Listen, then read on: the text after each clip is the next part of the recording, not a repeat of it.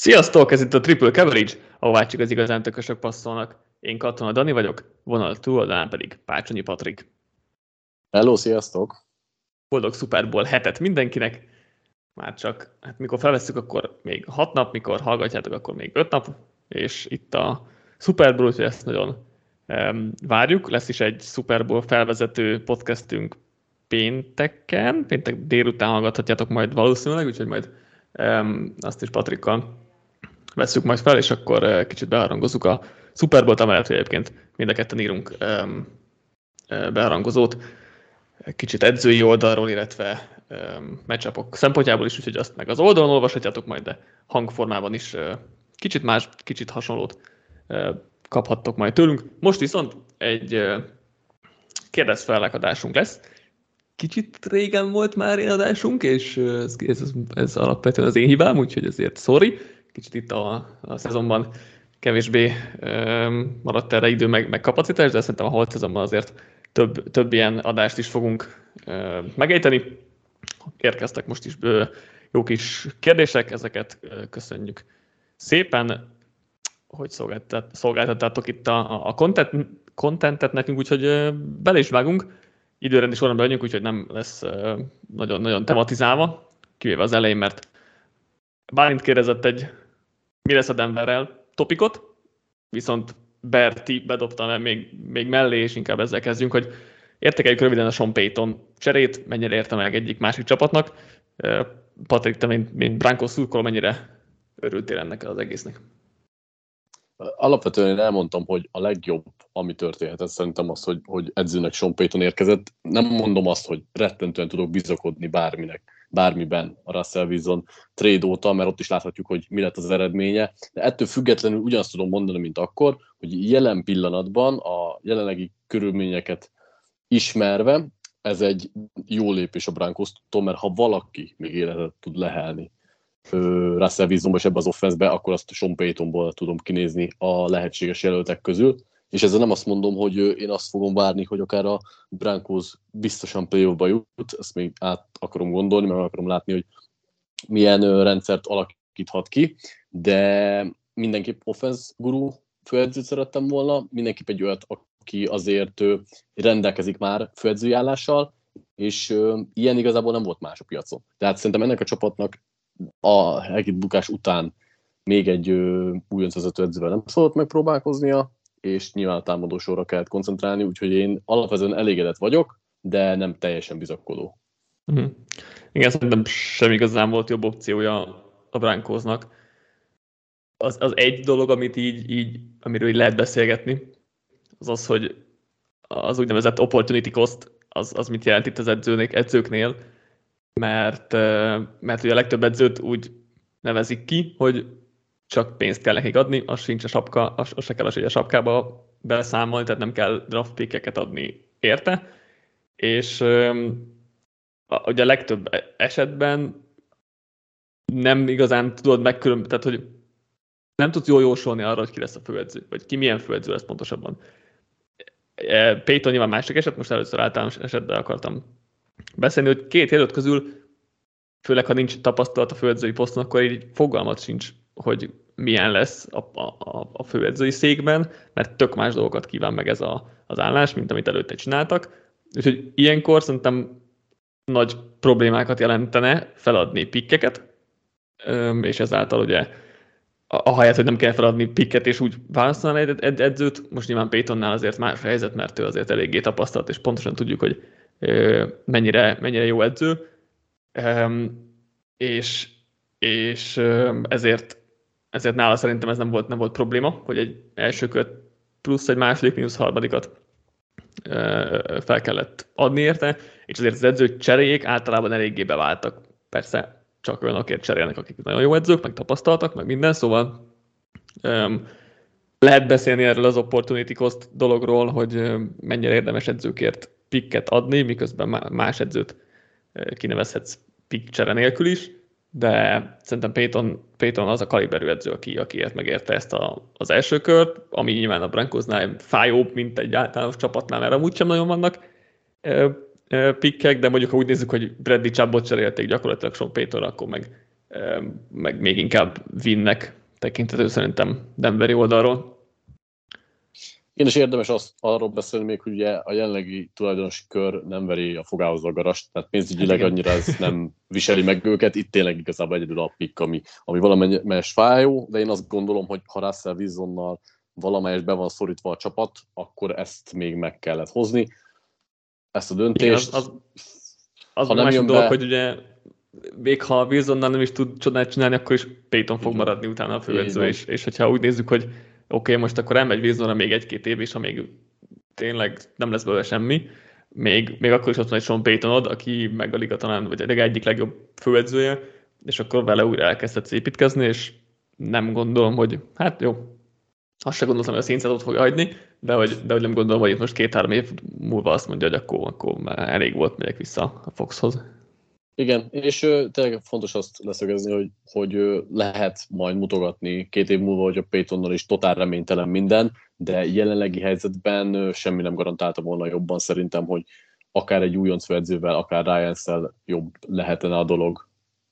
De egy Jim Harbaugh volt még opció, aki még egy igen. Jó opció lehetett volna olyan szempontból, igen. igen, igen. Tehát, hogy támadó oldali tapasztalt, és nem kell piket adni, érted, ilyen szempontból előnyösebb, de én, én azért, azért payton jobbnak gondolom, mint Harbot. Most az jó kérdés, hogy egy első plusz egy második, mínusz harmadik körös pikkel is, de, de valószínűleg igen, vagy, vagy biztosabb választásnak, szóval jó, jó ez a Brankoznak, nyilván a, a hátrány, hogy nincsenek nagyon erőforrások arra, hogy erősítsék a csapatot a draftról, úgyhogy ez nyilván egy kihívás, kihívás lesz, de ennél jobbat szerintem ők nem nagyon tudtak volna most lépni. Saints oldaláról bármilyen nagy volumenű megjegyzés, vagy, vagy tékövei? Hát ugye szerintem ők alapvetően jól jártak, tehát hogy igazából kaptak egy ellenértéket, ez is több, mint a semmi, szóval belőlük ez, ez tök jó. Hozzájuk nem akart visszatérni Payton valószínűleg, úgyhogy igazából ők elégedettek lehetnek. Igen, ott az az érdekes, hogy a, hát 32 csapatból azt mondom, hogy legalább 30 a másik plegykált ellenértéket választotta volna, tehát hogy a 2024-es drafton kaptak volna első kört, ahelyett, hogy most kapták ezt az 1 per 30 cat, vagy mennyi lesz az most pontosan a, a 49ers tőle Dolphinson át a Bankózé. De hát a saints ismerjük, hogy jövőben kevésbé gondolkodnak, úgyhogy e, emiatt azért én nem lennék teljesen elégedett külső szemlélőként a Saints cseréjével, vagy Saints oldalról a cserével, mert, mert azt gondolom, hogy volt egy jobb ajánlat az asztalon, amennyiben tényleg ott volt az asztalon, tehát ezt nyilván most kezeljük úgy, hogy ott volt. A, a, az egy jobb csere lett volna, mert a Brankoszt azért nem látom, hogy e, igazi Super Bowl contender lesz Paytonnal jövőre. Most nyilván az egy per 5-nél jobbak lesznek azért, azt, azt mondjuk meg merem kockáztatni, de hogy, de hogy az 1 per 30-nál meg rosszabbak, azt is meg kockáztatni, szóval um, én inkább hajlottam volna itt a 24-es első körre. Igen, egyetértek. És akkor Bálintnak a kérdései jönnek itt, mi lesz, mi lesz Denver topikban, mi lesz veled Denver topikban, hogy új edző, időzőben régi irányító, akik ugye egykor sikeresek voltak, de együtt képesek-e, képesek lesznek-e megújulni, mit vársz ettől? Kicsit érintettük már, de kicsit, kicsit bővebben. Én szkeptikus vagyok alapvetően, mert nem is Paytonban nem bízok, hanem ö, igazából ö, Russell Wilsonnak a uh-huh. süllyedését ö, félek jobban, és el tudom képzelni, hogy jobb lesz annál, mint amit idén láttunk, és lesz egy olyan rendszer, amiben egy kicsit talán ö, kijönnek a, az erősségei, de én már nem bízok abban, hogy Russell Wilson top 10 irányító lesz stabilan, Úgyhogy én azt gondolom, hogy ezzel együtt meg tudom válaszolni a következő kérdést is, hogy, hogy nem lesz playoff, és egy ilyen 50% körüli, de lehet, hogy inkább alatti 8-9-es mérleget várok, amiben lesznek fellángolások, de baromi nehéz az EFC, baromi nehéz a csoport, nem vagyok egyáltalán bizakodó vízonnal kapcsolatban, és akkor már átérve a harmadik kérdésre, és azért sem vagyok bizakodó, mert nem csak Wilsonnal, nyilván Wilsonnal vannak legnagyobb pontok, és szerintem ezért nem fog vízfelett lenni a csapat, de alapvetően a támadófal ban is rengeteg foltozni való van. A, a VR és a futószekciót alapvetően bírom, de már messze nem vagyok vele olyan magas, messze nem látok akkora potenciált bennük, mint mondjuk egy-két éve. Alapvetően azért ez a Judy, Sutton, Patrick elkapó trió tök jó, de már nem is, de, de nem liga elitnek gondolom, hanem egy, egy korrekt személyzetnek. Williams egy nagyon jó fiatal futó, de hát az OL-ben nem tudom, mit fognak tudni fejleszteni, úgyhogy én egy ilyen közepes teljesítményt várok. Végül az volt Byte kerés, amikor 50%-os mérleg az meg lesz-e, 23-ban, vagy a kiszolgáló szemészt, az, az, az mennyire elég a, a siker. Ez egyébként nagyjából egyetértek én is egy ilyen 50%-hoz közeli, de én inkább azért alatta várnám, ahogy, ahogy te is, tehát a 8-9 egy ilyen um, reális tipnek tűnik számomra is um, a kiszolgáló személyzet. Szerintem, szerintem a skill, skill sor az, az szerintem teljesen rendben van, most elitnek én sem gondolom, de szerintem átlag fölötti, hogyha tényleg csak az elkapókat meg a futókat nézzük. Támadó fal az azért jóval kérdésesebb kategóriába sorolható, mert ott azért tényleg lehetnek problémák. Most nem tudom, Sean Paytonnak mekkora ráhatása van, hogy mondjuk egy Mike Manchek visszatérjen, mert állítólag ő ugye még Denver közelében lakik, azért sokat segíteni a támadófal edző posztján, vagy sokat segít a támadófalon. Um, ezt majd, ezt még, nem, még nem tudjuk jelenleg, hogy milyen lesz az edzői stábja Paytonnak, úgyhogy ez még, ez még egy kérdés.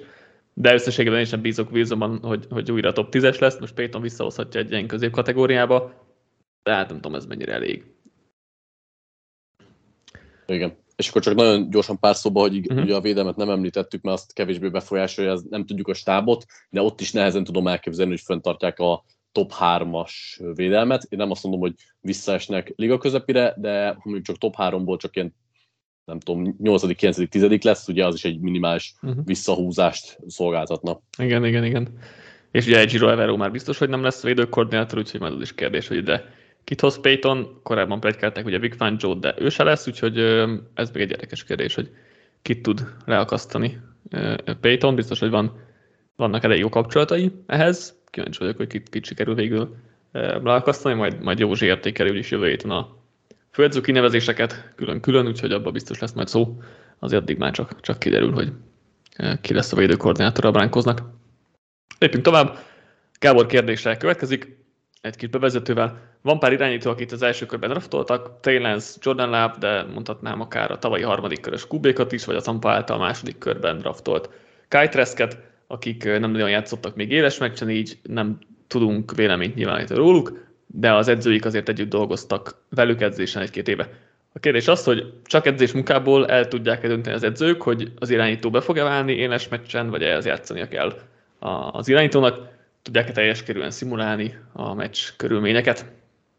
Mi a véleményed, Patrik? Um, egyébként szerintem egy, egy baromi jó kérdés, viszont nehéz uh-huh. is mhm. megválaszolni. Ugyanakkor Igen. én azt gondolom, hogy hogy, és akkor lehet, hogy hátulról érintve fogom kifejteni, hogy a, nem tudják teljes mértékben azért edzéseken szimulálni a, a mérkőzés körülményeket, mert szerintem még továbbra is nagyon alulértékelt dolog az irányítóknak a scoutolásánál, hogy a nyomást, és itt, itt, itt a hangulatra, meg mindenre kiterjedve értem a nyomást, fejben mennyire tudja összetenni, mennyire tud gyorsan processzálni a meccs alatt, mert lehet, hogy edzésen tök jobb be tud gyakorolni bizonyos dolgokat egy-egy irányító, viszont nincsenek meg annyira az összönei, amik szükségesek a meccsen. És ö, edzésen én el tudom képzelni, hogy olyan irányítók is tök jól néznek ki, akik meccs szituációban alapesetben mondjuk jobban beragadnak, és nem hiába látunk azért a draftokon is mellényúlásokat, viszonylag magas a draftot játékosoknál, és már nem tudják átmenteni, én azt gondolom,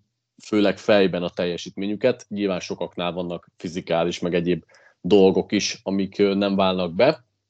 És a csereirányítókról meg az a véleményem, hogy alapvetően azért az edzők, akik ott vannak az NFL-ben, a nagy részük ért annyira a, az irányítókhoz, itt kiegészítve a rengeteg, de rengeteg sok segédedzővel, hogy meg tudják ítélni, hogy egy-egy irányítójuk milyen szinten van, és mindig vannak kivételek, de ezek ellenyésző százalékban fordulnak elő, hogy mondjuk évekig valaki a padon van, aki tök jó lenne, mondjuk első számú irányító lehetne a ligában, de nem teszik be, mert, mert egyszerűen nem jön ki. Azért szerintem azokra is kapunk választ elég sokszor, hogy amikor egy-egy második vagy harmadik számú irányító oda kerül a pályára, akkor nagyon ritkák azért a Brock pördig, hanem inkább láttunk, hát most nem tudom, kit mondjak, hogy a Mike White-nak legalább voltak felvillanásai, felvillanásai, de mondjuk ilyen Sam Erlinger vagy hasonló irányítókat mondjak, akik beállnak és totál reménytelenek, szerintem ők vannak többségben, és réges-rég valószínűleg megkapnák a szerepet, hogyha úgy teljesíteni, vagy az, látnák az edzők, hogy van rá remény mindig vannak tényleg ilyen kivételek, meg ha berakod egy ilyen tökéletesen futó rendszerbe, mint, mint amiben most Pördi került, akik teljesíthetnek jól, meg nyilván vannak mindig, jó, ez hülyeség, de hogy lehetnek Brady sztorik, vagy enyhébb Brady sztorik is, de ezekből van kevesebb.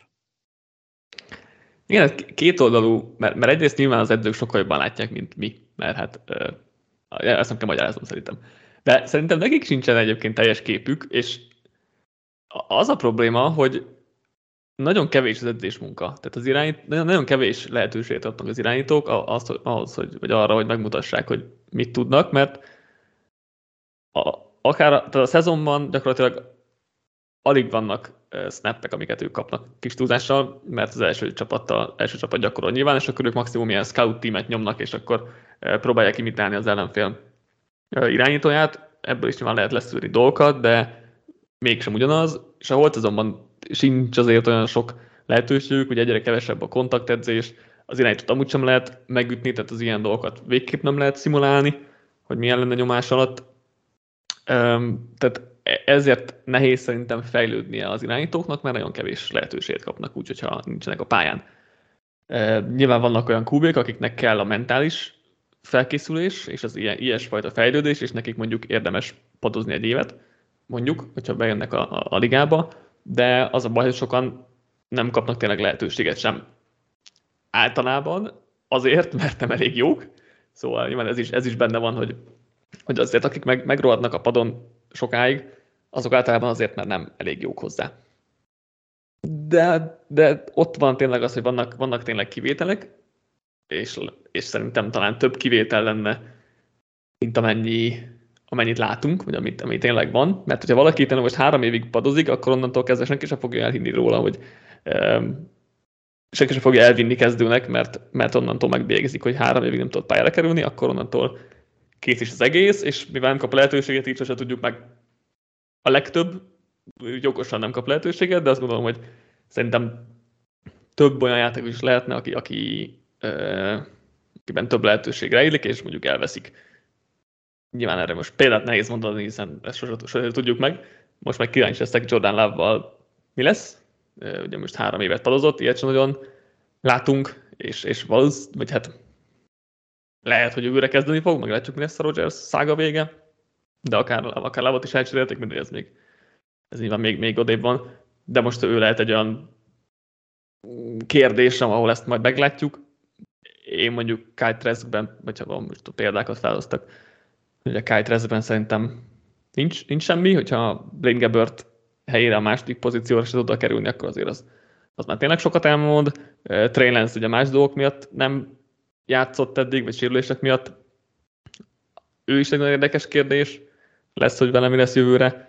Őt nem biztos, hogy ebbe a kategóriába sorolnám azért, de, de tényleg összességében nagyon nehéz dolgok van azért azoknak, akik, akik, akik már két éve padon ülnek, onnan azért már nem nagyon szokták felhívni őket, hogyha csak nincs valami sérülés, de akkor is azért elég ritka. És tényleg az, az a baj, hogy nehéz fejlődniük, mert nincs, nincs elég lehetőségük.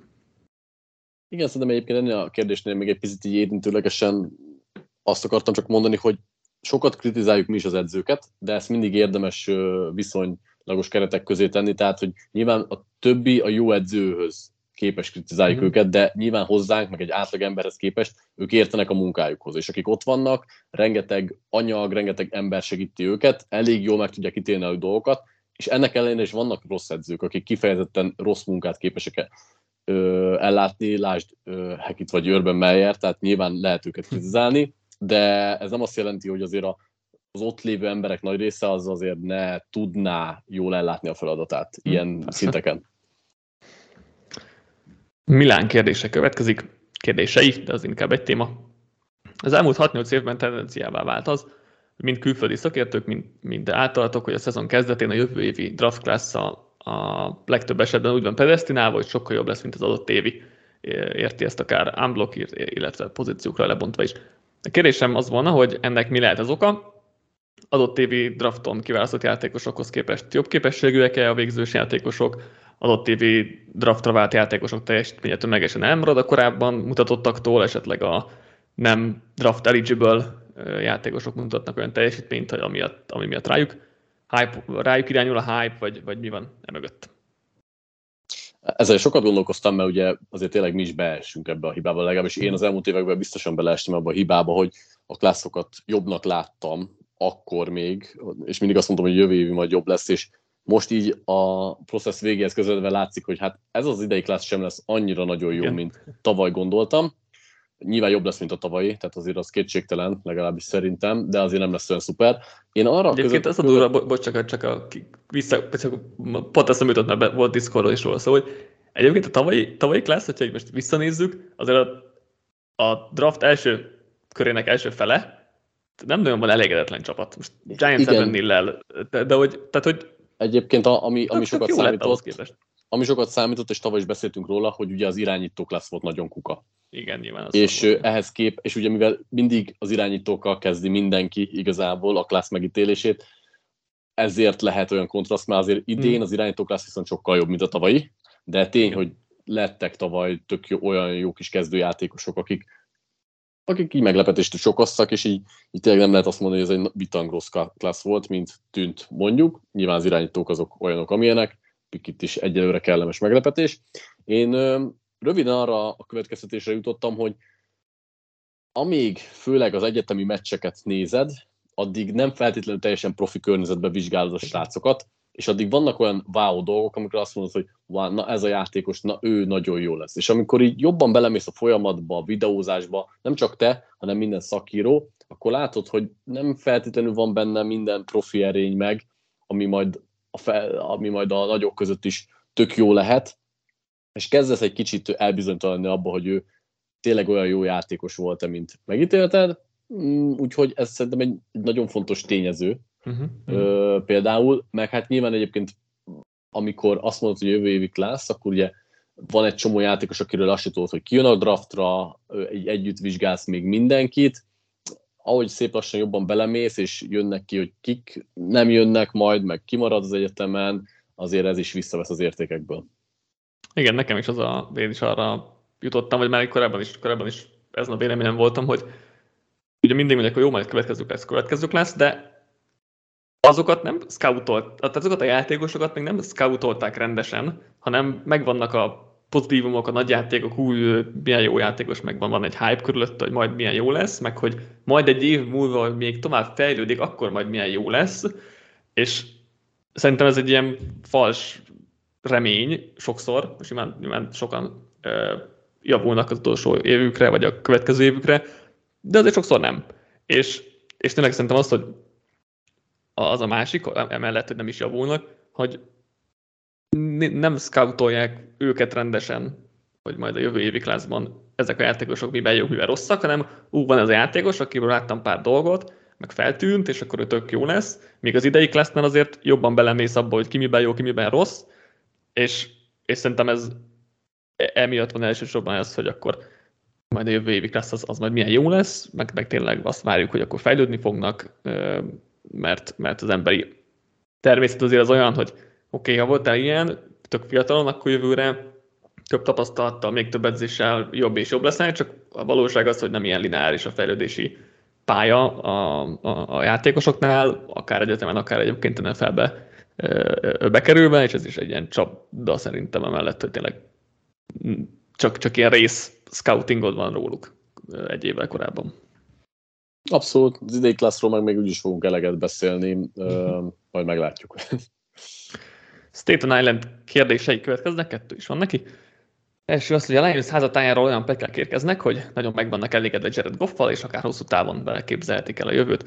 Én nagyon remélem, hogy ez csak small screen annak érdekében, hogy elítessék a draftban előttük lévő csapatokkal, hogy nem akarnak felmenni, vagy a saját helyükön irányítót húzni. Nálatok milyen Goff jelenlegi megítélése, és ha ti lennétek a Lions Management helyében, mit tennétek? Maradnátok Goffal, vagy kihasználva a két elsőkörös piket, új irányítóra alapoznátok a franchise jövőjét? Ugye ezek mindig azért nagyon nehéz ö, kérdések, mert nyilvánvalóan olyan szinten döntenék, hogy hogy alakul előttem a draft. Uh-huh. Tehát, hogy ha mondjuk nagyon minimális befektetések kéne fölmenni egy olyan irányítóért, akit én tényleg topnak értékelek, mondjuk a top 2-ért vagy top 3-ért, akkor megtenném a Lions helyébe, viszont sokat se áldoznék feltétlenül, mert, mert még ez továbbra is épülőben van az a csapat, nem vagyok benne biztos, hogyha most húznának egy franchise irányítót, akkor vele sokkal, de sokkal versenyképesebbek lennének, mint azzal a Goffal, akivel idén már elég jól tudtak kinézni. És akkor itt ki tudok térni az, arra is, hogy Goff megítélése nálam annyiban változott, hogy én továbbra se gondolom, hogy ő egy jó irányító, de egy megfelelő rendszerben, ahol nem is kell sokat csinálnia, akkor egy ilyen cousin slide szintet el tud hozni szerintem, és ez azért baj, mert ugye ezek tipikusan azok az irányítók, akikkel nem tudom elhinni, hogy, hogy magas szintre jutsz, de mondjuk egy playoff, ugye láttuk, hogy a Lions mennyire közel volt idén a playoffhoz, az el tudom képzelni, hogy playoffba jutnak, és egy kis javulással akár még ott meccset is nyerjenek, de ez a teteje, és ez maximálisan a teteje. Na most az kérdés, hogy te akarsz egy ilyen csapatot. A Lions szurkolók, akik nagyon régen láttak már normális playoff csapatot is, ők valószínűleg megelégednének ezzel, hogy van fejlődés, de öt év múlva, vagy legyen még több, mondjuk nyolc év múlva, amikor harmadszor se jutnak tovább a playoff első körénél, akkor lehet, hogy azt mondják, hogy kéne egy jó irányító, vagy, egy, vagy ennél már több kell. És ez azért nehéz dolog, mert amúgy nyilván ahol, amilyen mélyen volt a Lions, és amekkorát ugrottak idén, az egy tök szép dolog, de Goffal szerintem tényleg az a plafon, hogy pont megcsípik a playoffot, de sokkal többen nem reménykedhetnek. Igen, Goff egy korrekt kezdő, meg egy jó kis game manager irányító, és kell, kell köré a tökéletes környezet, hogy, hogy jó legyen, ezt láttuk azért már Remsnél is, de hogyha ott eh, kicsit beomlottak a dolgok, akkor is láttuk, hogy mi lett, most eh, nem tudjuk, majd a Lionsnél kicsit beomlanak a dolgok, majd most, most azért nyilván jó helyzetben, hogy a támadófal marad előttem, Ben Johnson támadó koordinátor marad, marad mögötte, tehát ez nyilván a jövő évet mindenképp segíti, de hogyha Ben Johnson így folytatja, akkor azért hamar főedző lesz belőle, akkor megint kell találni egy jó támadó koordinátort, és akkor megint ki tudja, mi lesz Goffal, tehát hogy igen, amik, amikkel mondtál, ezzel tök egyetértek. Um, és nem hiszem, hogy Goff megítélésében már nagy, nagy kérdések vannak, mert pontosan tudjuk, hogy, hogy kicsoda, micsoda. Um, a, tényleg a kérdés az, hogy mit tervezel a csapattal, meg milyen úton haladsz, és hol tartasz az út vagy melyik szakaszán tartasz az útnak. Szerintem a Lions már azért van egy minimum ugye középcsapat, szimán tavaly is, tavaly is így történt, és hogy nem fognak ilyen magasan húzni még egyszer, tehát egyáltalán nem lennék ellene, hogyha ha ők draftolnának egy per ötre. A, a, a trükkös helyzet az az, hogy szerintem ők nem annyira elkeseredettek, hogy irányítót húzzanak, és most már kevésbé arról beszélek, hogy én mit csinálnék, hanem arról, hogy szerintem mi fog inkább történni. Tehát, hogyha egy per ötre ott lenne az irányító, akit ők nagyon szeretnének, akkor szerintem elvinnék. A probléma az, hogy szerintem a, a Texans, Colts, Panthers trió, és elsősorban azért rá, rájuk gondolok jelenleg, elkeseredettebb, és ebből ugye kettő előttük is húz. Tehát ha nem akarnak felmenni, akkor a legjobb esetben a, a harmadik irányító marad bent nekik, és könnyen lehet, hogy az sem, mert szerintem a Panthers eléggé elkeseredett ahhoz, hogy egyébként felmozogjon egy, egy trade formájában, és azért top, top 5-re azért Anthony Charles nem biztos, hogy elvinném. E, sőt, nem vinném el. De nem, nem tudom, mennyire akarnak felmozogni, mert azt tudjuk, hogy a general manager Brett Holmes imádja Goffot, meg ő draftolta, meg tényleg odáig van érte. Ezért gondolom, hogy nem lesz a Lions elkeseredett, hogy irányított választani, és nem adnak fel még egy első kört, mondjuk, hogy e, felmozogosanak de nehéz kérdés. Én, én valószínűleg felmozognék, bár igazából egyik irányítós vagyok annyira oda idején, hogy olyan nagy ellenértéket adjak értük, szóval ezért is nehéz a, a, a szituáció, hogy most ha lenne egy uh, Trevor ez nem lenne, de hogy lenne egy igen, igazán, ha, ha Bryson kicsit nagyobb lenne, akkor, akkor ah, hát igen. felmennék egy per egyre érte. Tehát, hogy akkor azt mondom, hogy adjuk, adjuk, adjuk oda az idei másik első körünket, meg még egy második kört, vagy, vagy mit tudom én, mennyibe kerülne e, ez a Bersznek, de hogy úgy, úgy igazán egyik irányítóból sem vagyok eléggé biztos ahhoz, hogy, hogy, hogy, hogy igazán nagy ellenértéket felemeljék adni érte. Ezért, ezért vacilálok, hogy mit csinálnék én. Maximálisan egyetértek egyébként azzal is, hogy mi fog történni, meg hogy én mit csinálnék. Nincs nem feltétlenül mondom azt egyébként, hogy a Lionsnak húznia kell. Nyilván, ha leesik, akkor én is húznék a háromból egyet, de én is úgy érzem, hogy nem is elkeseredettek, és nem is lennék annyira elkeseredettek a helyükben. Beszélni fogunk itt mind a három magasra jegyzett irányítóról majd a draft process alatt. Uh-huh. egyiküket se gondolom egy maximálisan kiadhatatlan prospektnek, akik, akiért uh, én olyan elkeseredve mennék a Lions részéről. Igen, hát ugye az a probléma, hogy ellenben jövőre csak egy első körük van, és az is valószínűleg 20 környékén mondjuk. Ahonnan meg még nehezebb lesz irányított találni, és egyébként hosszú távon meg nem akarnék goffal maradni, tehát ez, ez a bajom igazából, hogy, hogy most jó, okay, jövőre még semmi bajom nincsen goffal, hogy ő az irányító, meg teljesen rendben van, csak, csak jövőre is ő lesz, akkor ott, ott húznak majd a 20. pick környékén, onnan nem fogod tudni jóval kisebb eséllyel fognak tudni irányítót találni, meg ahhoz akkor jövő évi első kört kell beáldozni, szóval ez nagyon nehéz szerintem a kérdés, mert mert hosszú távon nem akarnék goffa maradni, rövid távon viszont egyik, se, egyik irányítóban sem vagyok olyan biztos, hogy majd ő lesz a top irányítóm. Szóval nehéz helyzetben van szerintem a Lions nagyon ilyen szempontból. Szépen egy másik kérdés, a Jetsre vonatkozik. Ugye a Jets lecserélte Michael Fleur-t Nathaniel Hackettre. Mivel önbekolható a döntés, mennyire okolható Lafleur a Jets offense gyenge teljesítményért, és mennyire pusztán Zach Wilson.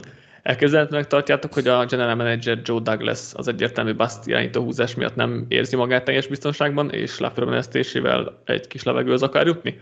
Hogyan asszisztálhatott Szala ehhez a döntéshez? Hát itt nem bánom, ha te kezded, mert én most Hackettről nem nekem. biztos, hogy tudok elfogadatlanul nyilatkozni. Nem is feltétlen Hackettről. Ide, ide van egy elég, elég magabiztos gondolatom, vagy, vagy tékövényem, hogy én, én elég, maga, elég biztos vagyok abban, hogy ez felső utasításra jött, hogy, hogy Laflert ki kell rúgni. Most, hogy ez, ez, ez uh, Joe Douglas-től, a general manager-től, vagy a tulaj uh, Woody Johnson-tól, ezt nem tudom megmondani, de azt elég valószínűleg gondolom, hogy az volt akkor, hogy ha nem Lafleur megy, akkor kedves Szala, akkor ott az ajtó. Szóval ezt, ezt elég valószínűleg tartom, mert Szala elég jobban van Lafleurrel, nyilván hozta magával ugye San Francisco-ból, tehát szerintem neki ki volt adva, hogy választhat, hogy saját magát áldozza be, vagy, vagy Lafleur-t, és így nyilván beáldozta eh, Lafleur-t. Hát most a Hackett kinevezés az tényleg olyan, hogy ha nem jön Rodgers, akkor, akkor az megint egy, egy elég csúnya dolog. Ha jön Rodgers, akkor mondjuk, akkor mondjuk azt mondom, hogy megérte, mert azt gondolom, hogy Hackettnek van köze ahhoz, hogy Rodgers hová megy, most nem, nem annyira, hogy csak miatta fog a Jetshez jönni, tehát nyilván ekkora húzó ereje valószínűleg nincsen, de ha a Jetsben köt ki Rodgers, akkor azt mondom, hogy akkor indokolható volt, hogy őt nevezték ki. Amúgy nem, nem igazán látom ennek a lehetőséget, mert tényleg amikor neki játékot kellett hívnia, akkor ilyen 20 alatti volt a támadósora, oké, okay. nem voltak jó irányítói sem, stb. stb. ettől függetlenül Hekét nem egy jó támadó koordinátor azért, vagy egy támadó guru, ezt láttuk már korábban is. A, a, Lafleur kirúgáshoz meg szerintem tényleg ez a, vagy kirúgás kapcsán pedig szerintem ez, a, ez lehetett a háttérben. Abszolút egyetértek, de egyébként a, a Jets gyenge offense teljesítményt én főleg az irányító teljesítményre húznám rá, én tehát azért a, a liga legrosszabb irányító teljesítménye volt, és pedig azért voltak még jelentkezők, és nyilván mivel mindennek az alfája omegája, azért így nagyon nehéz bármit is felrajzolni, hogy ennyire pocsék, mert nem arról van szó, hogy bizonyos dolgokban gyenge volt, akár Zach Wilson, akár a többiek, hanem nagyon-nagyon rosszak, és nagyon veszélyes is, mert hogyha most nem sikerül megszerezni Rodgers-t, vagy egy hasonló kaliberű irányítót, már pedig más nem nagyon lehet szerintem hasonló kaliberű, hát, mint Kár vagy Garoppolo, hát, hasonló kaliberű nem, de amúgy veterán irányítóban gondolkodnak, Rodgers, Kár Garoppolo, biztos vagyok benne, hogy itt fog kikötni. Most, hogy melyik, az még egy jó kérdés, de meglepne, hogyha ebből a háromból egyik, egyik sem lenne a Jets játékos a jövőre. Igen, igen, igen, igen, igen. Nem, szóval Lafleur kapcsán egyébként ugye én a szezon előtt is tök pozitív voltam, hogy tök szép dolgokat láttam tőle, egy play design, mm. meg, meg hasonló szempontból, meg egyébként a szezon után, után sem változott különösebben ez a, a, a véleményem, tehát szerintem ő egy legalább egy korrekt támadó koordinátor, Üm, aztán simán azért nem. Tehát szerintem kicsit rajta kívülálló okok miatt kellett mennie. Ez nyilván nem egy, nem egy jó dolog, de szerintem ő még lesz azért, lesz azért támadó koordinátor valahol. Nem tudom, hogy most a Ramsnél lesz, de hogy az nem ugyanaz, mert nem fogja, játék, nem fog játékokat hívni, szerintem őt még azért fogják vinni később valahová. Bálint kérdései következnek, ez most egy másik Bálint, mint aki a Denverit kérdezte.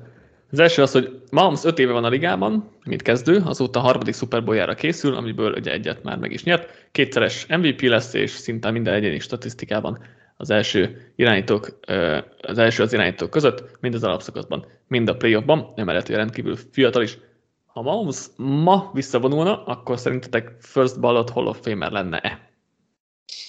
Ennek kicsit utána jártam, hogy mennyire gyakori az, hogy valaki ilyen rövid karrierrel bekerüljön, akár a Hall of Fame-be, nem hogy first ballot legyen, és nem feltétlenül sok ilyen van, tehát nyilván ugye nem csak a jó teljesítmény szükséges, hanem a hosszú távú jó teljesítmény kell ahhoz, hogy valaki Hall of Famer és first ballot legyen. Egy pár olyan ember találtam, aki ilyen 7-8-9 évet volt benne, és Hall of Famer lett, sőt, egy-egy ilyen... Itt hirtelen Terrell Davis jut eszembe a Broncos-tól, aki ugye most, ő, most lett nemrég. Így van, de ő is, ő is 7 vagy 8 éves karriert tudhat maga mögött, tehát ő volt, ő volt az, aki a, a legrövidebb ideig volt, és talán uh, bekerült, de voltak rajta kívül még egyébként uh, uh-huh. egy pár, de főleg egyébként a hősidőkből, tehát talán uh, ő volt az egyetlen, aki mondjuk a 90-es évek utánról. Uh-huh volt benne, úgyhogy én azt gondolom, hogy ez még kevés Mahomesnál hiába való az, hogy mennyire magas szinten játszik, és tényleg mennyire elismert is, de öt év az egyszerűen olyan uh-huh. kevés, és ért, itt muszáj értékelni ezt szerintem egy Hall of Famer választásnál azt is, hogy mennyi ideig tudott egészen magas szinten játszani. Egyébként Kurt Warnett lehet olyan szinten megemlíteni, hogy neki relatíve ugye, a, uh-huh. vagy hát bruttó időben hosszú volt a karrierje, de a sok sérülés meg a lehetőségek miatt ő, relatíva ő magas Igen. szinten csak pár évig játszott, uh-huh. és ő, ő került oda be, ő jutott még így eszembe, de szerintem Mahomesnak ez a jelenlegi öt év, ez még kevés lenne. Igen, a, a first ballothoz biztos, de még uh-huh. a Hall of Fame-hez is. Igen, szerintem is. A jobb kérdés szerintem az az, hogy meddig érhet el Mahomes, ha még 15 évet játszik? Mondjuk, vagy 10 mit tudom én. Mármint, hogy meddig érhet el? Igen, tehát hogy szerintem a, a, a jelenleg, tehát hogyha, hogyha, ha tudja ezt hozni, amit az első öt évében, és egyébként azt gondolom, hogy most ér el még csak a fizikai teljesítő képessége csúcsára, és a mentális kép, teljesítő képességének még közel sincs a csúcsához. Tehát szerintem, hogyha ezt kivetítjük ezt az eddig öt évét egy 20 éves karrierre. Az, az bőven first ballot Hall of Fame, Na, de nem az a kérdés. De nem az a kérdés. Hogy Bradyvel hogyan viszonyulna ez a kérdés? Mert... Hát figyelj, az a baj, itt akkor elő kell venni a gyűrű kérdés nyilván, nyilvánvalóan. Igen. Most nyilván egyébként akkor már érdekesebb, ha nem is nyer annyit, mint mondjuk Brady, de mondjuk egyel vagy kettővel csak kevesebbet, mm. akkor szerintem jogosan konkurál, még annak ellenére is, hogy gyűrűk számában mondjuk elmaradna, de ha ezt a szintet hozná, és mondjuk gyűrűkbe is nyerne négyet, adott esetben ötöt, lehetne érvelni szerintem mm. akkor azt, hogy, hogy Mahomes jobb. Ugye ezt ugye már a második kérdéshez rá lehet húzni, hogy Igen. Ugye ott az a kérdés, hogy hova rangsorolnátok ma holmes az all-time QB ranglistán, már most beférne a top 10-be. Ö, nem írtam el 10 a listát, de valahol ott én, jó, én egy kicsit elfogult is vagyok ma holmes de én valahol ott tizedik hely környékére már most oda tenném, és nyilván, hogyha ezt folytatnám, mint te, akkor az egy jogos beszélgetés, hogy akár ö, a legjobb lehetne.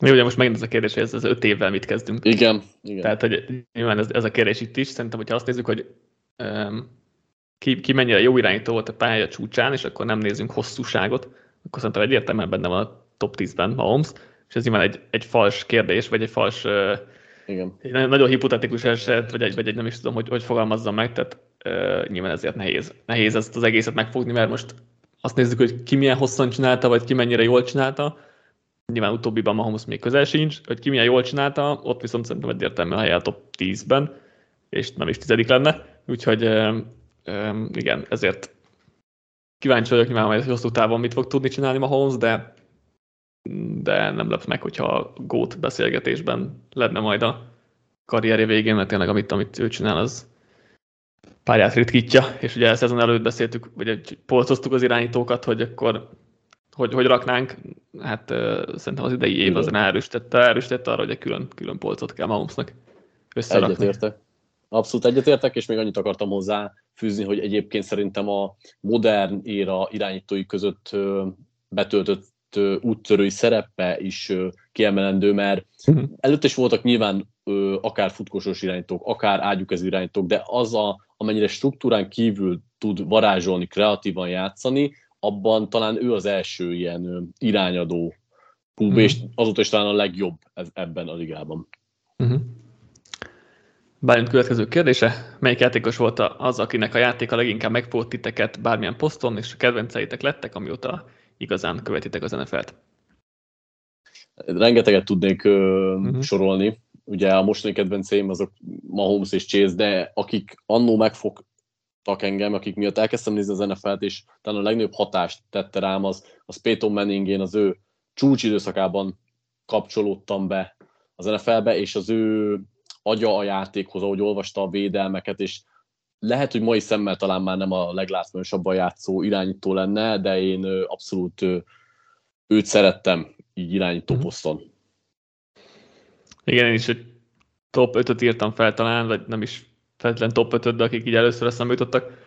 Ugye én meg az első Eagles Patriot Super Bowl-nál kezdtem el egy igazán követni az NFL-t, akkor ugye Brian Dawkins volt az Eagles safety, akit én nagyon, nagyon imádtam Brian Westbrook, meg a futó, akit, akit szintén nagyon szerettem a, a stílusa miatt, és utána Ray Lewis volt, akit védő oldalon nagyon szerettem játékát, és, és akkor most, aki inkább ilyen modern kori, ott meg Tyreek Hill és Justin Herbert, mint akik, már Mahomes is itt van, csak kevés, tehát hogy talán a, a rajongásom kisebb, inkább az elismerésem magasabb, de mégis van Mahomes-os pólom, tehát igazából akár az is. Szóval, szóval ők, ők, ők, ők ketten, akik a leg közelebb vannak most időben a jelenleg, a jelenhez, akik nekem a legnagyobb kedvenceim a pályán nyújtott teljesítmények alapján ezt azért érdemes volt kiemelni, mind Hillnél, mind akár Louisnál.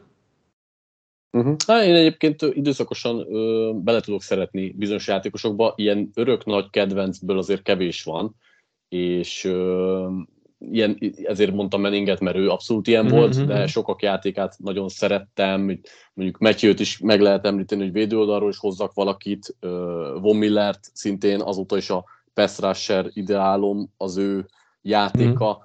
és hát nyilván ugye most tök trendinek tűnik, hogy én Mahomes meg mondjuk Chase fan vagyok, de én Mahomes fan szerintem már azelőtt voltam picit, hanem is ilyen mértékben, miért igazán jó lett volna, tehát én már ugye draft process után, meg a chiefs is kicsit szimpatizáltam már az akkori időkben is, úgyhogy így együtt alakult ki ez.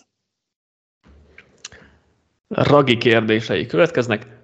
Itthon egyre jobban elterjed az Amerikában óriási népszerűségnek örvendő hobbi, a sportkártya gyűjtés. Foglalkozik-e valamelyikünk ezzel, hogyha igen, akkor milyen csapatokat vagy játékosokat gyűjtitek? Én sajnos nem, vagy hát nem tudom, hogy mennyire sajnos, mert lehet, hogy be tudja szívni az embert, és pénzt és időt is nagyon sokat ö, tölt ezzel. Én, én sose voltam ez ilyen nagy gyűjtögető, nem csak sportkártyában, hmm. igazából semmiben sem, úgyhogy annyira nem tudok ez így többet hozzátenni. Ja, és alapvetően ugye vannak a magyar a magyar amerikai focis kártyák, amit a Hungarian Football News csinál, ugye tőlük kaptunk is pár ilyen dobozza, úgyhogy nekem itt, nekem itt van egy pár ilyen itthon, itt az íróasztalomban, úgyhogy, úgyhogy hát e, e, ennyivel tudok azonosulni az egészhez, de amúgy én sem vagyok egy ilyen nagy gyűjtő semmilyen szempontból. De ezek mondjuk így fán, hogy itt, itt a hazai amerikai focihoz kötődve. Második kérdés a Raginak. Hogyan, tetik, hogyan tekintetek egymásra, barátként vagy kollégaként? Gondolok itt arra, hogy Discordos Flag Focin podcasteken kívül összejártok-e sörözésekre, mozi vagy bármi közös programra? Én, én abszolút barátként gondolok egyébként mm. itt azokra, akikkel így aktívabban beszélek és írunk, és itt most nyilván nem azok arra a barátra kell gondolni, aki mondjuk gyerekkorod óta nagyon közel áll a szívedhez, és mondjuk mindent megosztasz vele, hanem nyilván van az a köre a barátoknak, akikkel így szívesen beszélgetsz akár más programról, és nem csak fociról. Nyilván ugye, mivel mind a kettőnek, nem csak kettőnek, hanem igazából mindenkinek a szerkesztőségben egyre mm. kevesebb ideje van, meg is szüntek talán ezek a beszélgetések, meg a programok is, de ha szerintem a több időnk lenne, akkor többször akár Kandalóba vagy máshol tudnánk meccseket nézni, kicsit dumálni, ez tök jó volt régen is, meg hát ugye a podcasteket, amíg élőbe vettük föl, az még nagyobb fán volt, úgyhogy én azt, azt gondolom abszolút, hogy nem csak kollégák vagyunk, hanem, hanem akár barátok is, úgyhogy lehet ezt így nézni. Aztán, mm. hogyha te máshogy látod, az nyilván ugye a szemszögből is lehet nézni, de én így gondolom. Ja, ut- utállak titeket tényleg. Nem, de hát én is persze barátként, hát most Patrik tájfagasztóján is ott voltam, ott voltunk, legény búcsomon is ott, volt, ott voltál, ott voltatok, tehát nyilván ez, ez meg esküvőn is nyilván ezzel együtt. Szóval, szóval persze, barátként is abszolút. Azt, azt én is sajnálom, hogy most azért mostanában jóval kevesebb időnk van összejárni, vagy bármi eset nekem is havi egy-két programon van gyakorlatilag a, egy fiútárságommal, akik, akikkel azért jóval régebb óta meg, meg ilyen szempontból azért szorosabb a, a, a kapcsolat, de hát az is velük is havi egyszer találkozunk gyakorlatilag. Um, úgyhogy, úgyhogy igen, szóval azt nyilván kicsit így sajnálom, hogy így kevesebbet tudunk így össze járni mindenkinek a, a kevesebb szabad ideje, meg, meg család, meg felnőttünk, meg mit tudom én, hasonló dolgok, azért még az egyetem alatt ez kicsit kördülékenyebben vagy könnyebben ment. Szóval igen, most, most azért ilyen közös programok azért kevésbé, kevésbé vannak, de hát abszolút én is barátként tekintek itt rád rátok a stáb nagy részére, úgyhogy uh, ja, ja. Kevésbé személyes inkább focihoz kapcsolódó kérdés a következő. Mikor száll le, száll le a liga a Bills vonatról, Josh Allen és Stephon Dix ide vagy oda? Például a Bills szezon előtt a Power, Rankingokben, Power Rankingekben mindig az első helyet foglalt el, ami véleményem szerint indokolatlan. Utolsó akadályoknál mindig megremegnek, nem tudnak élni a lehetőségekkel, de ami ennél is fontosabb, átadnál valamivel jobb főedző van, illetve egyáltalán nem tartom olyan bitan keretnek, amivel transzolgálnának az első számú esélyes címre. Az egy érdekes kérdés, hogy mennyire vagyunk rajta ezen a Bills vonaton, mert igazából szerintem Josh Allen miatt szálltak föl sokan, és ugye ez miatt is, vagy hát ő miatt indult meg a Billsnek a szekere, Ugyanakkor azért nyilván láttunk idék, idén már hibákat, és én abszolút kifejtettem, hogy azért lassan edzőkérdést is elkezdenék feszegetni itt. Nyilván a rossz is van mit foltozni. Mm, nehéz kérdés az, hogy, hogy hogyan tudnak tovább lépni. Én tovább is azt gondolom, hogy a Bills, amíg ott van ellen, ahogy Börő fogalmazott, addig nyitva van az ablak nekik, uh-huh. és egy nagyon veszélyes csapatnak gondolom őket, viszont az kétségtelen, hogy nem fognak tudni csak ellen képességéből megélni, meg mondjuk akkor Dixéből, tehát ők a, mondjuk az offenznek a két sztárja, viszont ezen kívül igazából nem érzem azt, hogy annyira struktúrát lenne ez az egész, és ö, olyan kiforrott lenne ez a Bills, mint akár a Chiefs meg a Bengals, és sőt, akár ilyen rendszer szinten még akár a Jaguars is tudnám hozni, és ehhez már tényleg egy olyan edzői munka kell, ami, amivel megugorják ezt a lépést, és ezzel nem azt mondom, hogy mondjuk jövőre akár egy nagyon zseniális Josh Allen MVP szezonnal ne tudnák megnyerni az EFC-t, de az biztos, hogy egy picit a Billsnél is talán belealudtak abba, hogy mennyire jók, és nem rakták össze annyira ezt, mint lehetett volna. Igen, vonattal kapcsolatban annyira annyit vitatkoznék, hogy azért tavaly egyébként valóban a, vagy a, a Bills volt az első számú csapat a legtöbb power rankingben, tehát hogy ez egyébként az 22 szezon előtt igaz volt, és szerintem e, így utólag azt is mondhatom, hogy túlértékeltük a keret erősségét. Mert alapvetően ugye van egy top irányítójuk, és egy elég jó keretük. És szerintem azért a keretet egy kicsit túlértékeltük a szezon előtt, de azt nem gondolom, hogy a Bíznek indokolata lenne a hely az elsők között, mert idén is egyértelmű top 5 csapat voltak. Jövőre is azért hasonlót várnék tőlük. Most azt, hogy legjobb helyre nem, vagy a legelső helyre nem raknám a Power Rankingben, az lehet, de ettől függetlenül szerintem ez a Bills is egy top 5-ös csapat, és azért nem gondolom indokatlannak a vonatot, vagy hype-ot, vagy bárhogy, bárhogy akarunk ezt fogalmazni. Amúgy a többiekkel egyetértek, amik, amiket mondtam, meg hát beszéltünk is most a Billsről az utóbbi podcastekben hasonló témában. Utolsó kérdése Raginak. Vannak cserekérelmek, hisztis játékosok, mikor jön ez az idő, amikor egy újonc irányító három év után cserét kér, mert nem akarja elvesztegetni karrierét, mivel nem lát esélyt, hogy az adott csapatban nyerjen. Herbert miatt fogalmazódott meg bennem elsősorban ez a kérdés. Óriási dicsőség, hogy egy franchise arca, vagy hűséges akarsz lenni, te köröd épül a csapat, ezeket szokták felhozni érvként, ami miatt egy újonc nem kér cserét. Talán Kazinsz egyetlen példa, aki tegek sora után végül váltott. Láttok esélyt arra, hogy top tehetség idővel elkezdenek cserét kérni, és ezzel a győztes kultúrájú csapatok még inkább kiemelkedhetnek.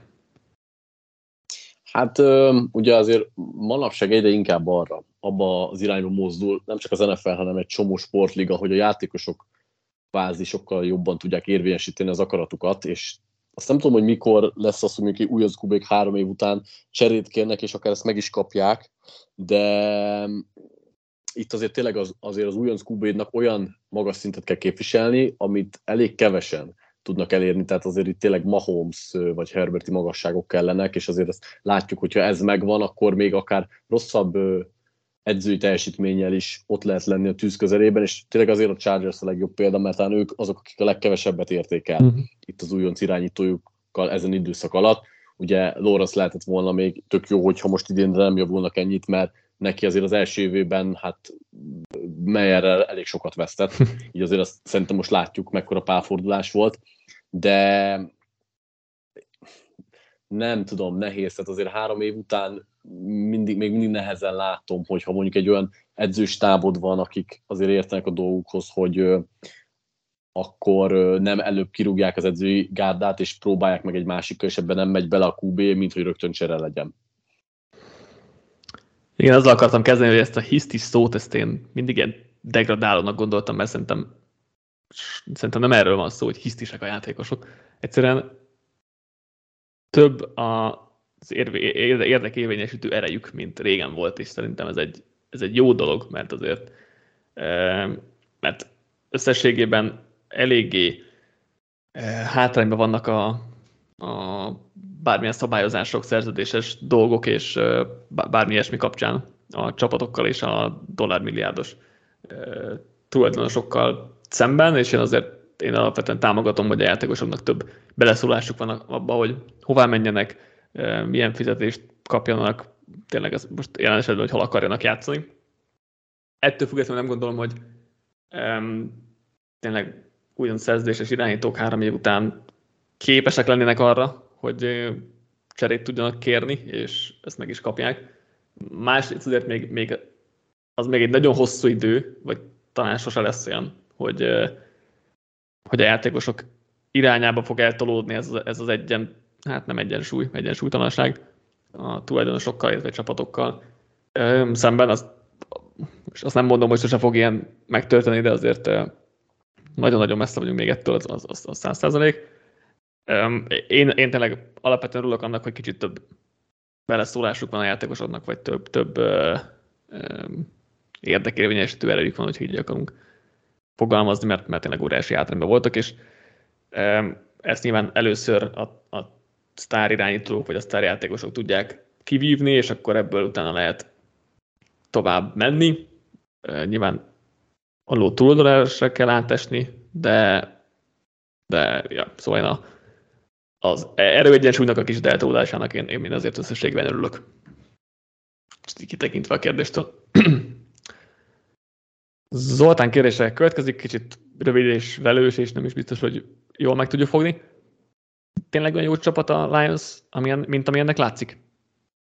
Itt ugye az a kérdés, hogy milyennek látszik pontosan, tehát ez egy nem volt így Hát playoff, playoff, csap, playoffért harcoló csapatnak látszik, Igen. ugye, az jöhetett le szerintem, és Szerintem egyébként igen. Tehát ö, egyrészt ö, az offense az irányítón kívül nagyon-nagyon rendben van, azért itt látjuk, hogy vannak játékosok, akik szintet is tudtak lépni, és Goff sem annyira, de annyira elveszett, mint itt a előtte lévő idényekben talán láttuk. Van egy olyan edzőstábjuk, akik, akik hát, őket talán a legnehezebb megfogni, de amúgy Dan campbell kapcsolatban is pozitív vagyok, talán nem a legpozitívabb, de azért őt egy olyan motivátornak tartom, akik, akik régen is szükség van a ligában. A védelem az meg hát olyan, amilyen, de szerintem, ha egy playoff csapat, egy playoff küzdő csapatnak látszik a Lions, akkor szerintem ők, ők jól vannak kezelve, mert ők valóban egy ilyen csapat. Érdemes körülnézni a ligában, hogy vannak azért olyan mennyire botrányosan kinéző csapatok vannak, és szerintem a Lions azért hozzájuk képest egy abszolút meglepetés, nem kell sokat belelátni, én továbbra is tartom, hogy nekik a, a plafon az egy playoffba jutás és ott kiesés, de én azt abszolút el tudom fogadni, hogy ennek látszanak, és ezek is. Igen, abszolút. Tehát szerintem, szerintem a Lions jó lehet arra, hogy a playoffba jusson, de arra mindenképp, hogy a playoffért harcoljon ö, jövőre. Tényleg, ahogy mondta, támadósor azért elég pofásan néz ki, főleg, hogy majd Jameson Williams is ö, elkezd játszani, és hogy marad Ben Johnson azért ez elég fontos. A védelmen kell foltozni sokat, tehát ott azért van munka, de, de azt gondolom, hogy az off-seasonnek a nagy része az erre fog menni, úgyhogy én a Lions-t jelenleg mondjuk playoff várnám talán, így nagyon-nagyon-nagyon korai jóslattal. Ja, szóval szerintem ennyire jók, ha ilyennek látszanak. Ha, olyan, ha az a kérdés, hogy olyannak látszanak mint ez a második felében, ahol alig kaptak ki, akkor azt mondom, hogy nem, de igen, szóval ez meg egy ilyen perspektíva kérdés is egy kicsit. Végül pedig Danika kérdései következnek, ezekkel zárjuk az adást, van belőle négy. Az első úgy szól, hogy Frank Reich és Ejiro Evero kinevezésével nem csak a csoport legjobbja, hanem az NFC overall legjobb 7-8 csapatába került a Panthers. Ők lehetnek jövőre az a meglepetés csapat, amelyik a Giants volt idén. Hát egyrészt az, hogy a legjobb 7-8 csapatba kerülünk az NFC-ben, az mondjuk úgy, hogy nem akkora nagy teljesítmény, mert szerintem lehet, hogy már idén is jobbak voltak a buccaneers és akkor automatikusan ott vannak a 8 legjobban. De hogy a viccet félretegyük, Reich és Everos mind a ketten hatalmas erősítések. Én jó szakembernek gondolom mind a kettőjüket.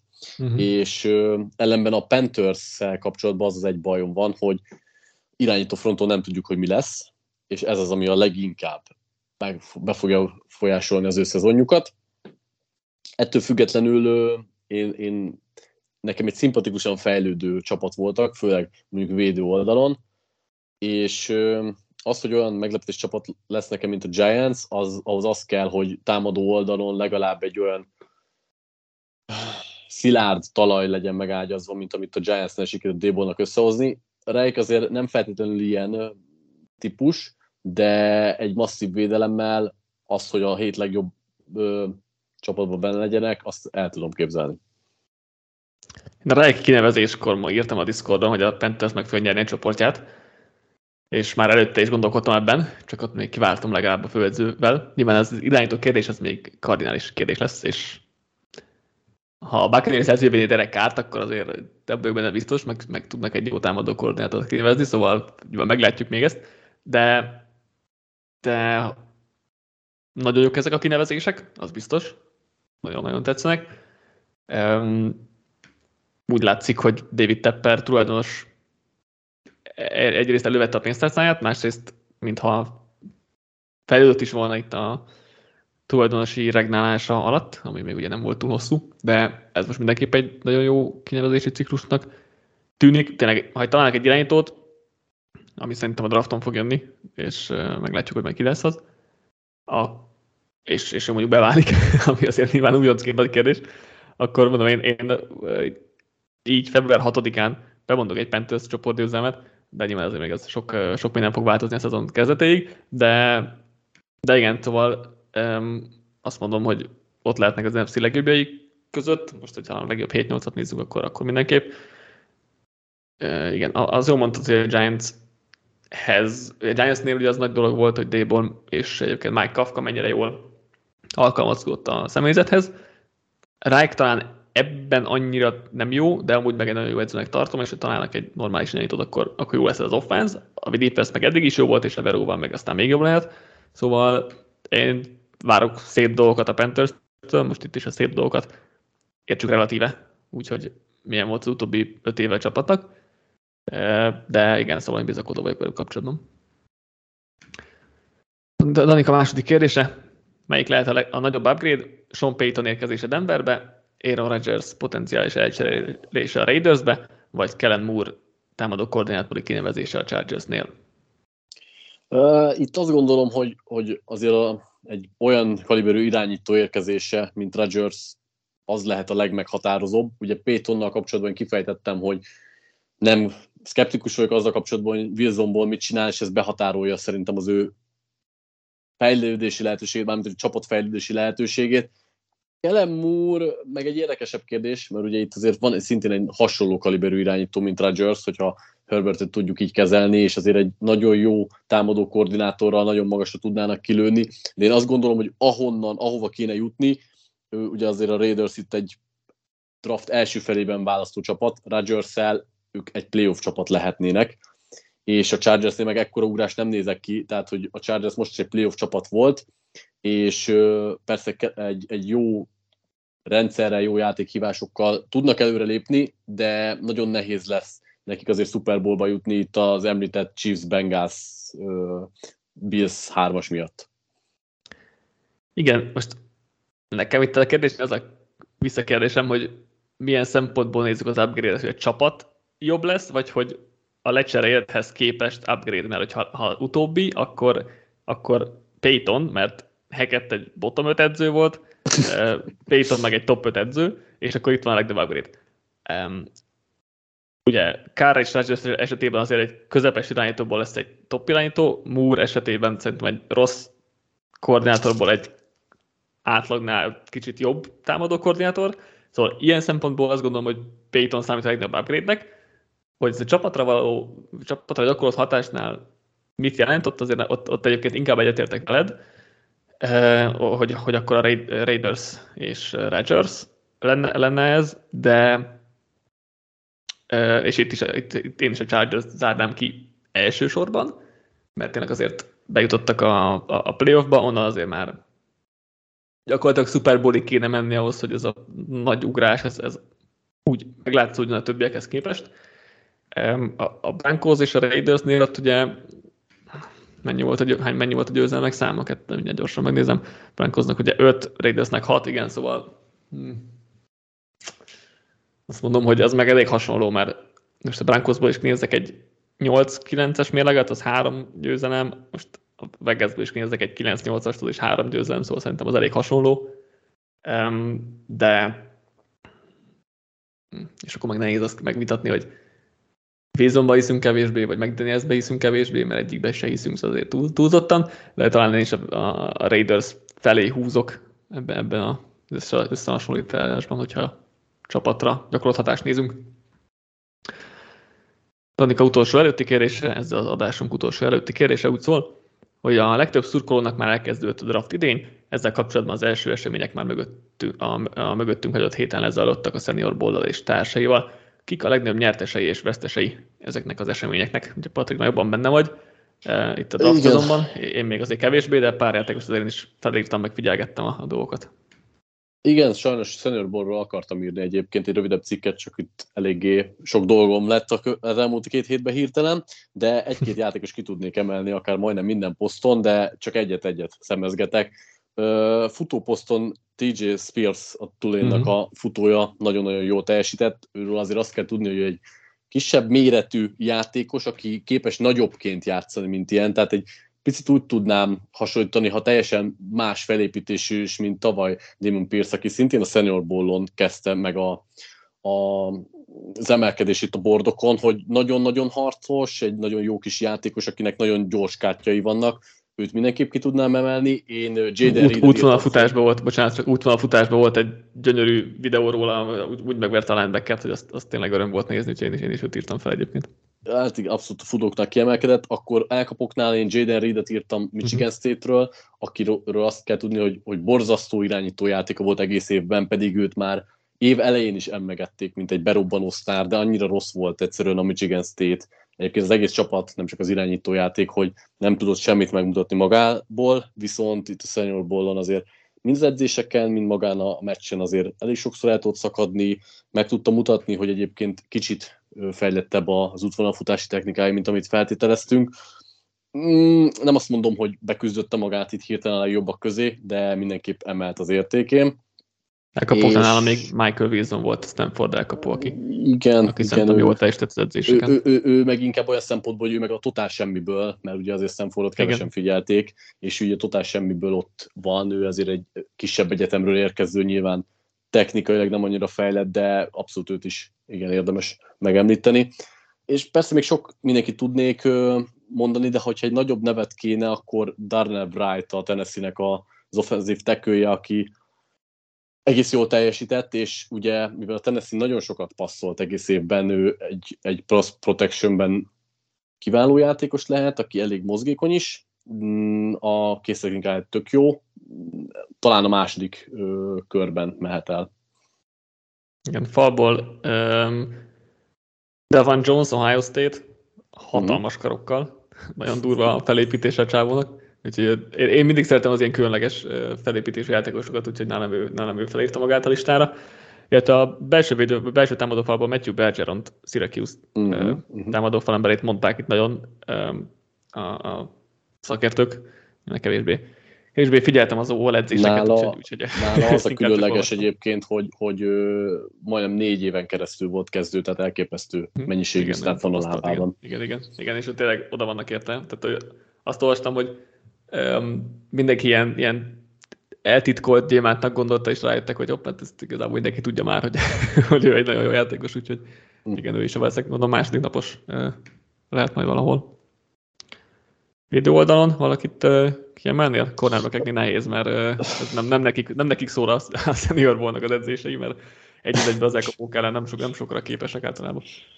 Alapvetően egyébként védők nem tetszettek annyira, de ha valakit kell említeni, akkor Will McDonald, Iowa mhm. State-nek az Edge, aki, aki nagyon jól teljesített, és őnek én nevét is évelején többször emlegették, de az Iowa State sem volt igazán jó, bár hozzáteszem, hogy a védelmük azért nem hiába ő, teljesített jól egész évben, azért McDonald egy egész jó játékos, illetve Kinő Benton, nem biztos, Igen. hogy jól ejtem a nevét a Wisconsinról, aki egy elég masszív defensív tackle.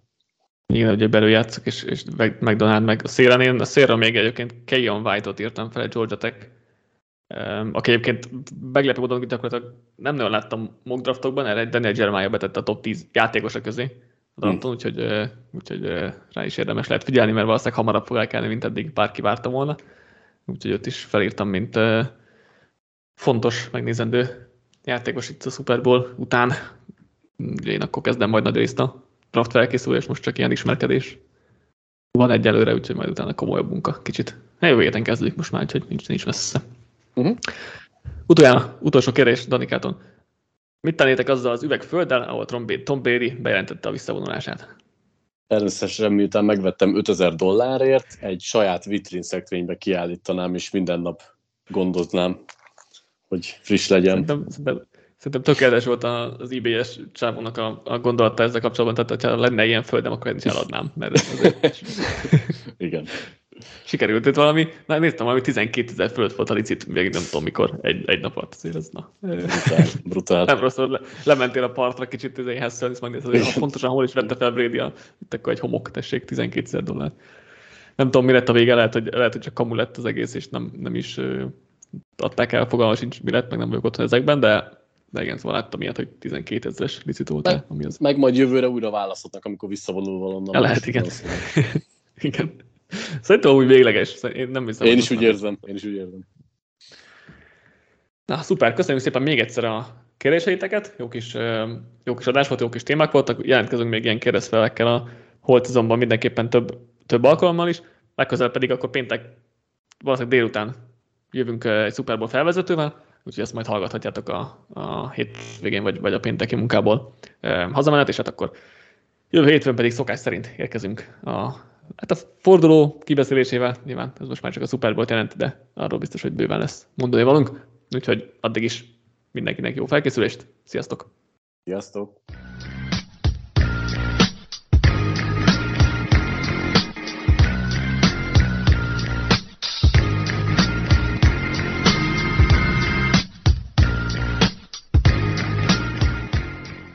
Ha más podcastekre is kíváncsi vagy, hallgassd meg a Béton műsor ajánlóját.